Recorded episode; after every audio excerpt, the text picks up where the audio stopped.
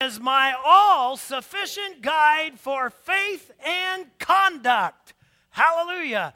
Living convinced, living water changes everything one life at a time. Got ahead of myself. But that's what we're talking about. Even as we have been talking about the greatness of God and the Holy Spirit, it is about God changing lives, one life at a time. Because when the water comes, everything changes. California, right now, is in one of the worst droughts we've ever experienced in our nation. But may I tell you, I believe this natural thing that God has allowed to happen is a more deeper thing of a spiritual issue in our country. That is, we better get on our knees and cry out to a God who is the source. Could you imagine the reaction and the soaking if California would all of a sudden have two weeks of rain? Do you know if we need that kind of physical rain, how much more we need the rain of His Spirit on us? How much more we need to be saturated in the Holy Spirit.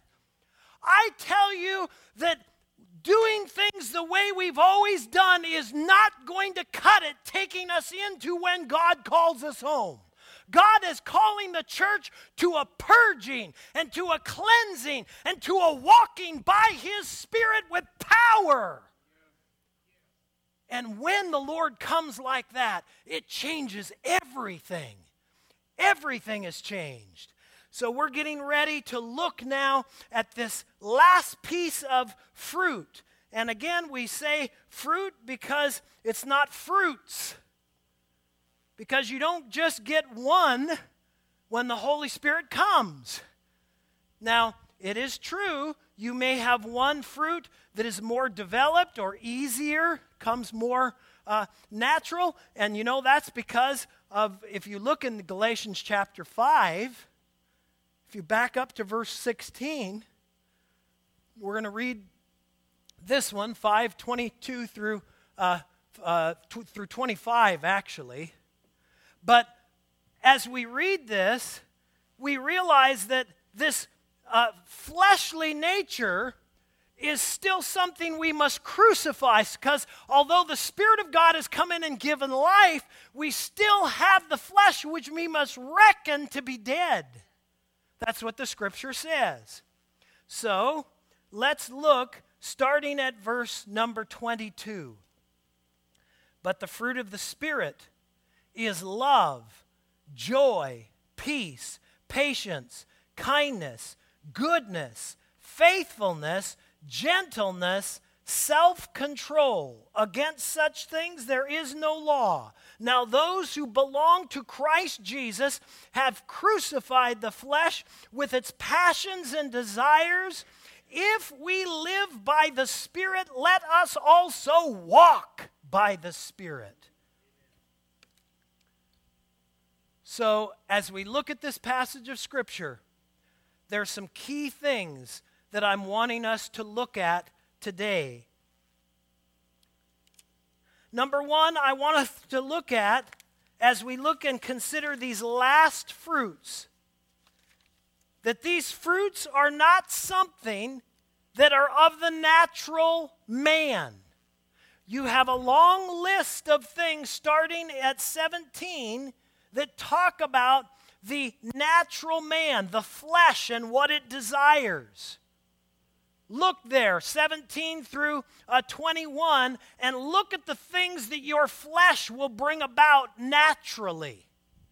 They're not good. If, if you can compare, you can't even say that it's, it would be rotten fruit or, or fruit that is distorted. It's not fruit at all. It has not even the consistency of fruit. So that's what I want you to see. It's so diametrically opposed. What God is doing won't even be anything like the flesh. And that's what we need to see. And That's why it concerns me in our nation. Because it, it seems that we, in our blessing, in all our, our gifts that God's given us, we really sometimes feel that we can say, God, we really can set your Holy Spirit aside. We've got this. We'll save people. We'll bring them in the church. We're smart enough. We can have enough going on. We can entertain them enough. They'll come into the church, and somehow by osmosis, they'll be saved. And it doesn't happen that way. You say, well, it's uncomfortable to sometimes talk about the things of God. Yes, that uncomfortableness is a place for God to bring a drawing and a contrast. If there's no contrast, there's no reason to change. If there's no reason that there's a difference, there's no reason to change. The church doesn't need to become more like the world. The church needs to become like Jesus. The church needs to grab a hold of more of His Spirit in this last day. And as I look at this, I say, Lord, You've heard me say, if you haven't heard this, write it down. It's not unique to me, but as I have been in my study, I have found a definition of holiness that is absolutely spot on. You've heard me say it before here at North Lake. Holiness is the absence of self and the presence of Christ.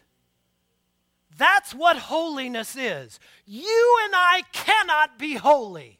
We cannot manufacture and manipulate. We can't serve God long enough that we start to manufacture holiness. It isn't in us, it is only Jesus in us. The only way holiness comes is a work of Him in us. And when we allow Him to be in us, it is there that we have holiness. Well, may I say to you today regarding the fruit of the Spirit, the fruit of the Spirit is if holiness is the absence of self and the presence of Christ, the fruit of the Spirit is the absence of self and the presence of the Holy Spirit. That's what the fruit and the is all about. You will never be able to manufacture fruit. You can sit and all you want, you will never produce an apple in the spirit.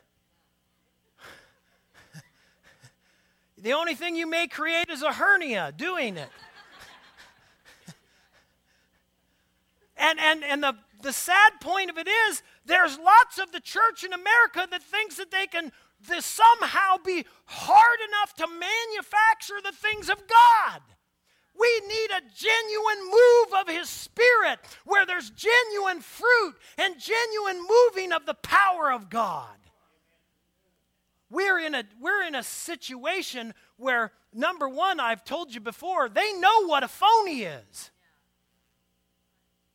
These wonderful, fine uh, churches that we build I, I don't want to be careful of my heart. I thank God for every church that is preaching and teaching and encouraging people in the Word of God, but I am concerned for my country.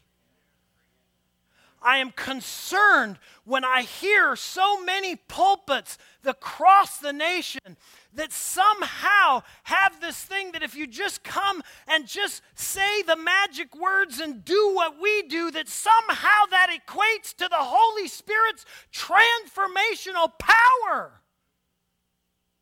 God, we need your transformational power.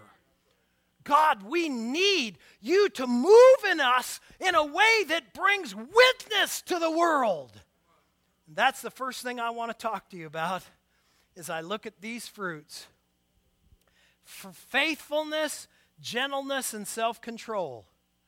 There are uh, lots of things that I grew up uh, on my grandpa's piece of property I literally could go up there, and I was there for one summer. I was 12 years old. I spent the whole summer there, almost two and a half months. I remember literally going out the door in the morning, and anytime I was hungry, I just made my way to a different piece of property, part of the property. Peaches, pears, apples, plums, cherries, strawberries, uh, raspberries, blackberries, blueberries. If you got tired of the fruit, there were vegetables, there were nut trees, everything. My grandfather was an incredible husbandman. He could grow anything. And I mean, it was good. But as I looked at these three words, I said, Lord, I remember a time that my grandmother at 12 years old, bless her heart, I must have really tried her that year.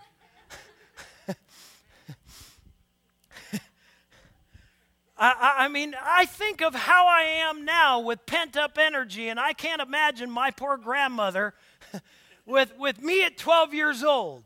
But I, I specifically go to these fruits because I remember that while I was there, the raspberries, the blueberries, and the strawberries were in full bloom.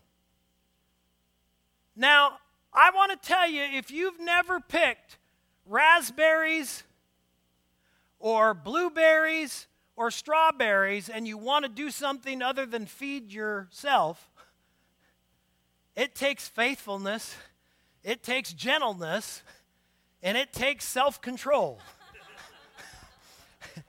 and I'll tell you, at 12 years old, I had a not a one. I didn't have any of them. I wasn't faithful enough. Oh, I wanted the pie. I wanted the raspberry jelly. I wanted the blueberry pie, but I wasn't faithful enough to sit there for the hour. Every blueberry I picked, I thought, this is going to take from now till eternity to fill. and then if it wasn't me lacking faithfulness, I thought, I've got an idea. I've got this figured out. Grandma's doing this way too slow. So I'd grab a bunch and yank.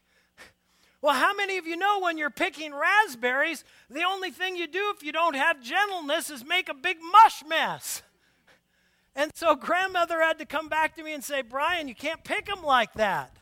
You got to be gentle. Yeah, but it but I'm not faithful enough to bring the gentleness. I just got to have it. I got to get it done. And then the other thing.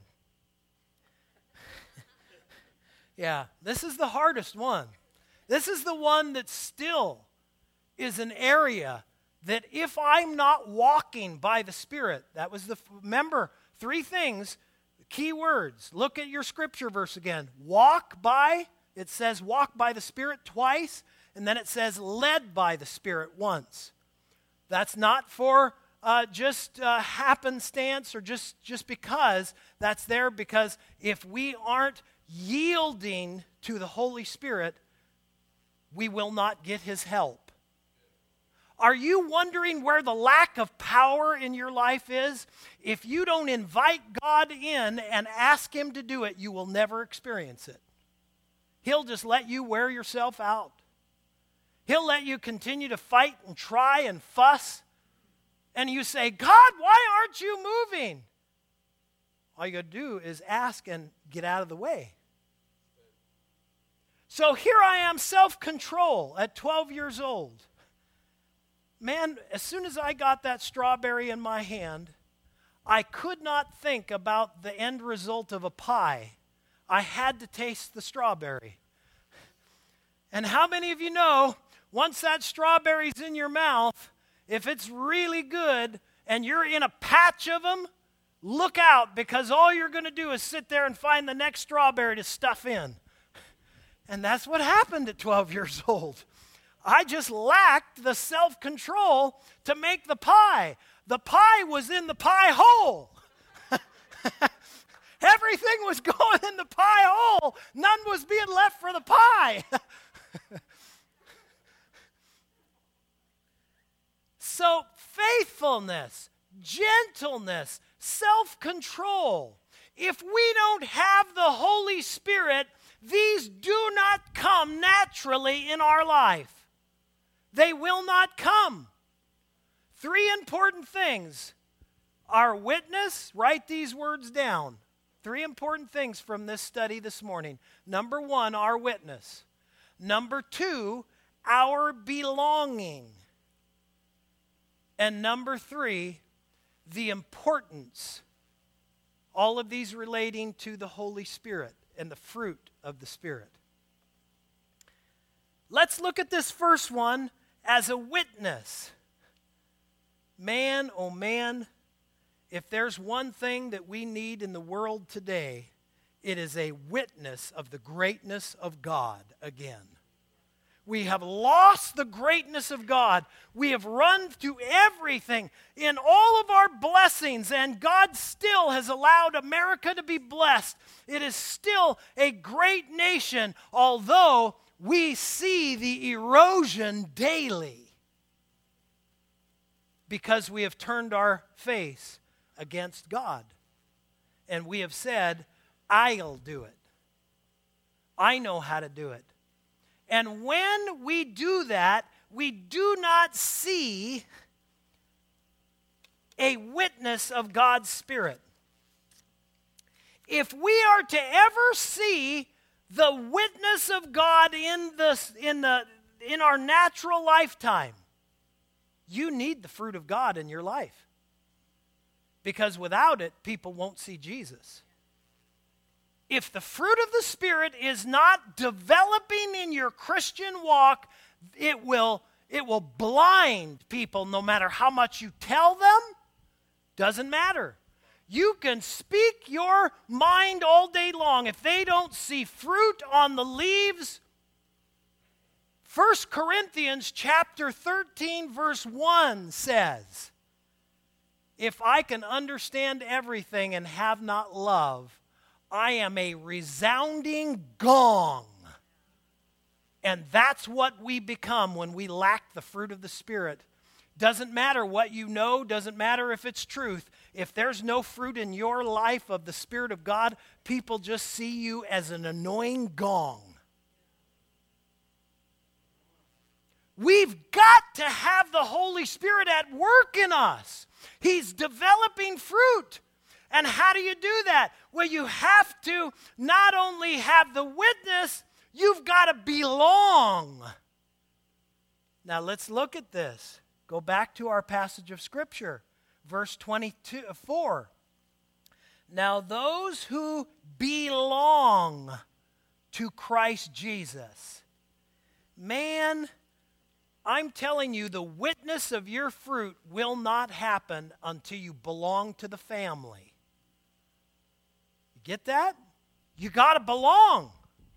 When, when you belong to a family, after a while, you start to know all the, the stories of the family. You start to know the history. You start to take on the family name and the importance of that name. You start to take on the characteristics of the mom and dad and brothers and sisters that have been together because you belonged to that family.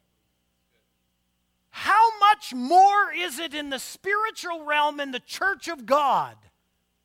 If we truly, this is the importance of me telling you, it can't be just a magical prayer and that we just make good people who have never truly experienced salvation. You say, oh, come on, Pastor Brian, that doesn't happen. Uh, Billy Graham, bless his heart, I don't know when the Lord may take him, but I know what one of the things he said in an interview was I am convinced 80% of the country in the United States has the gospel here, but only 20% have it here. That's a huge six inch drop. That's the largest six inch drop there'll ever be. It doesn't matter if people have heard the gospel and if they've even acknowledge it or if they come in and they become like part of the club if they have not had the six inch drop. There has to be a new birth. There has to be a transformation. There has to be a taking on of the name of Jesus. There has to be a taking on of his name, of his family, of who he is. And when that happens, it says in Ezekiel 26 36, he will give you his spirit. He'll take out your old heart, he'll give you a new heart. And he places his spirit there. That is where the fruit of the spirit starts to develop. No, I can't have self control on my own. And there are times when driving in the car is my biggest test of whether I'm being led and walking in the Spirit. And there was a time on vacation where Jill, bless her heart, looked over at me and said, What's wrong with you? We have been together long enough, I knew exactly what she meant. And although in my flesh, there's another thing to write down. When someone tells you the truth, I will tell you, when you first hear it in your flesh, it's not positive. I didn't feel like saying, Oh, honey, thank you so much. I just, I felt like saying, Man, I'm out of here. Hey, I'm human. But you know what? As it sat there and the Holy Spirit began to deal with me, I realized that I was not walking and being led by the Spirit. Come on, Pastor, we're talking about driving. It can't be like that. Yes, it is. It's that practical. If you're not led and walking in the Spirit in all you do, it will not produce the, the fruit of God. And I will tell you, I had a few moments before Jill reminded me that we're not fruitful. there was no fruit on the tree. But here's the wonderful thing about God. As soon as I said, Lord, she's right, forgive me, I'm sorry, that is true. Help me to walk in your spirit. Man, the fruit started coming out like, like the, the trees at my grandfather's place. It was just full of fruit, packed, because that's how God is. That's how God does it. It's not anything we do, it's what He does. We just yield. And praise God, He does it. So we need that witness and we need that belonging, and you can't have the witness without the belonging. If there's going to be a witness, and, and please understand that if we're ever to stand, if we're ever to see the power of God, it will only be through the Spirit of God in us. Not by religion. Religion will kill you. Relationship with Jesus sets people free. All right, the last thing that I want to talk to you about is the importance. And I want to go, I, I, may reference back to these, but I hope you've got all three of them written down our witness, our belonging, the importance. Because I want to move to something now and look a little further into God's Word other than just our main text. I want to look at Jesus as our pattern. In everything we do, you've heard me say this, we can always look to the Son of God who has walked before us an example, a, a walking out. He has done it all. He set an example for us to follow. And, and when I say that, you say, yeah, but he was the Son of God. Yes, but he laid aside, he laid down his godly attributes. He was fully man and he relied on his Father and the Holy Spirit. So he set a pattern for us. You say, well, I would have done that too if I was the Son of God. No, you've missed the point. Again, in the study of the Holy Spirit, remember I said, Jesus himself said, It's for your benefit I go to the Father. Because as long as I stay here, I'm confined to just this. But if I go to the Father, He's sending the Holy Spirit. And in Him, He's powerful enough to fill every person, every woman, every child, every adult. And in that, you see the power of God. in Him working. The importance of this Jesus is our pattern. I want to take us to the Gospel of John just for a moment. Because in the Gospel of John, in these scriptures that we're going to look at, we see these three fruits this fruit of the Spirit faithfulness, gentleness, and self control. If you ever thought gentleness and self control was weak, you don't know what standing in the Spirit of God is. So we're going to look, as we look to Jesus as our pattern, at John, starting at chapter 18. I want us to look at verse 10 and 11 first. This is in the garden. Peter, great guy. He's out there. He's me as 12 years old, no control. Sometimes he's me now, no control. But here it is. He's in the garden. Jesus has told him all of these things, and the other disciples too. He's tried to explain to him that, look, he's, he's getting ready. He's, he's going to go where they can't go. He's going to be giving his life, but they didn't understand it.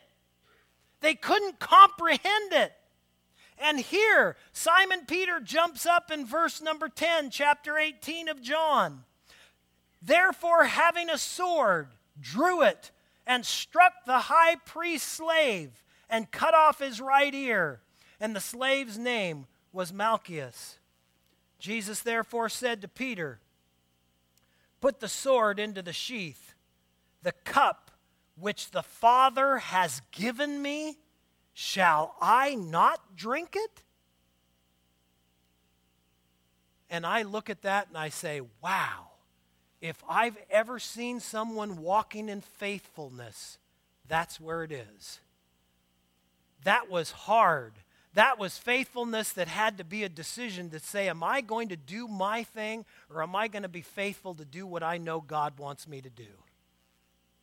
Faithfulness is a fruit of the Spirit, and it was actively working in the life of Jesus. At this point, here he said, Am I not supposed to do what God's called me to do? No, I will remain faithful. And here's the awesome thing in the scripture, he says, Even if we are faithless, when we get to the point where we're faithless, it says God will be faithful. Again, it's not you, it's on Him. Hallelujah. Now I want you to take you to verses 35 through 37. I have studied this passage of Scripture so many times because in it you see something that is incredible.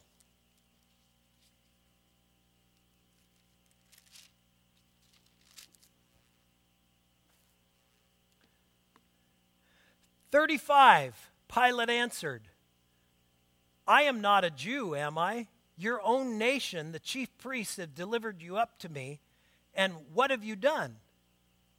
Jesus answered, My kingdom is not of this world. If my kingdom were of this world, then my servants would be fighting, that I may not be delivered up to the Jews. But as it is, my kingdom is not of this realm. Pilate said to him, so you're a king. Jesus answered, You say correctly that I am a king, for I have been born, and for this I have come into the world, to bear witness to the truth. Everyone who, uh, everyone who is of truth hears my voice. I look at this passage of Scripture and I say, wow Here's the Son of God, the one who was there with God when he spoke the world into existence. John says nothing was created that wasn't created by him and for him and to him. And yet, in this moment, in all of Pilate's arrogance, as he stands and says, So you're a king, huh? Jesus just gently answers, Yeah, I could have my people come fight, but this is not what it's about. We see sometimes gentleness at such weakness. We see it as being so lack of power. This was such power, we don't even comprehend what power is. As Jesus answered Pilate in such gentleness. But then, if that weren't enough, go with me to John 19, verses 9 through 11. I have turned to this scripture over and over and over again as I have looked at the study of Jesus standing before Pilate. And in this passage of scripture, it says, And he entered into the praetorium again and said to Jesus, Where are you from? But Jesus gave him no answer. Pilate therefore said to him, you do not speak to me? Do you not know that I have the authority to release you and I have the authority to crucify you? Jesus answered, You would have no authority over me unless it had been given you from above. For this reason, he who delivered me up to you has the greater sin. And it says, as a result of that, Pilate began to try to release him. I think Pilate was shaking in his boots, literally, because there was never self control displayed like that of Jesus. When Pilate looked at him and said, Don't you realize I have the ability to crucify you? And he just looks and says, You have no power over me unless it was first given to you from above self control. The Bible says he could have called 10,000 angels. Imagine, we don't have time, but if you read in the Gospels the stories of the Pharisees who hurled the insults at Jesus. If you're the Son of God, come down off that cross. We've never seen such self control exercised than that of Jesus. Jesus, in faithfulness, in gentleness, and self control, because the fruit of the Spirit he walked in, and he redeemed us because he stayed faithful.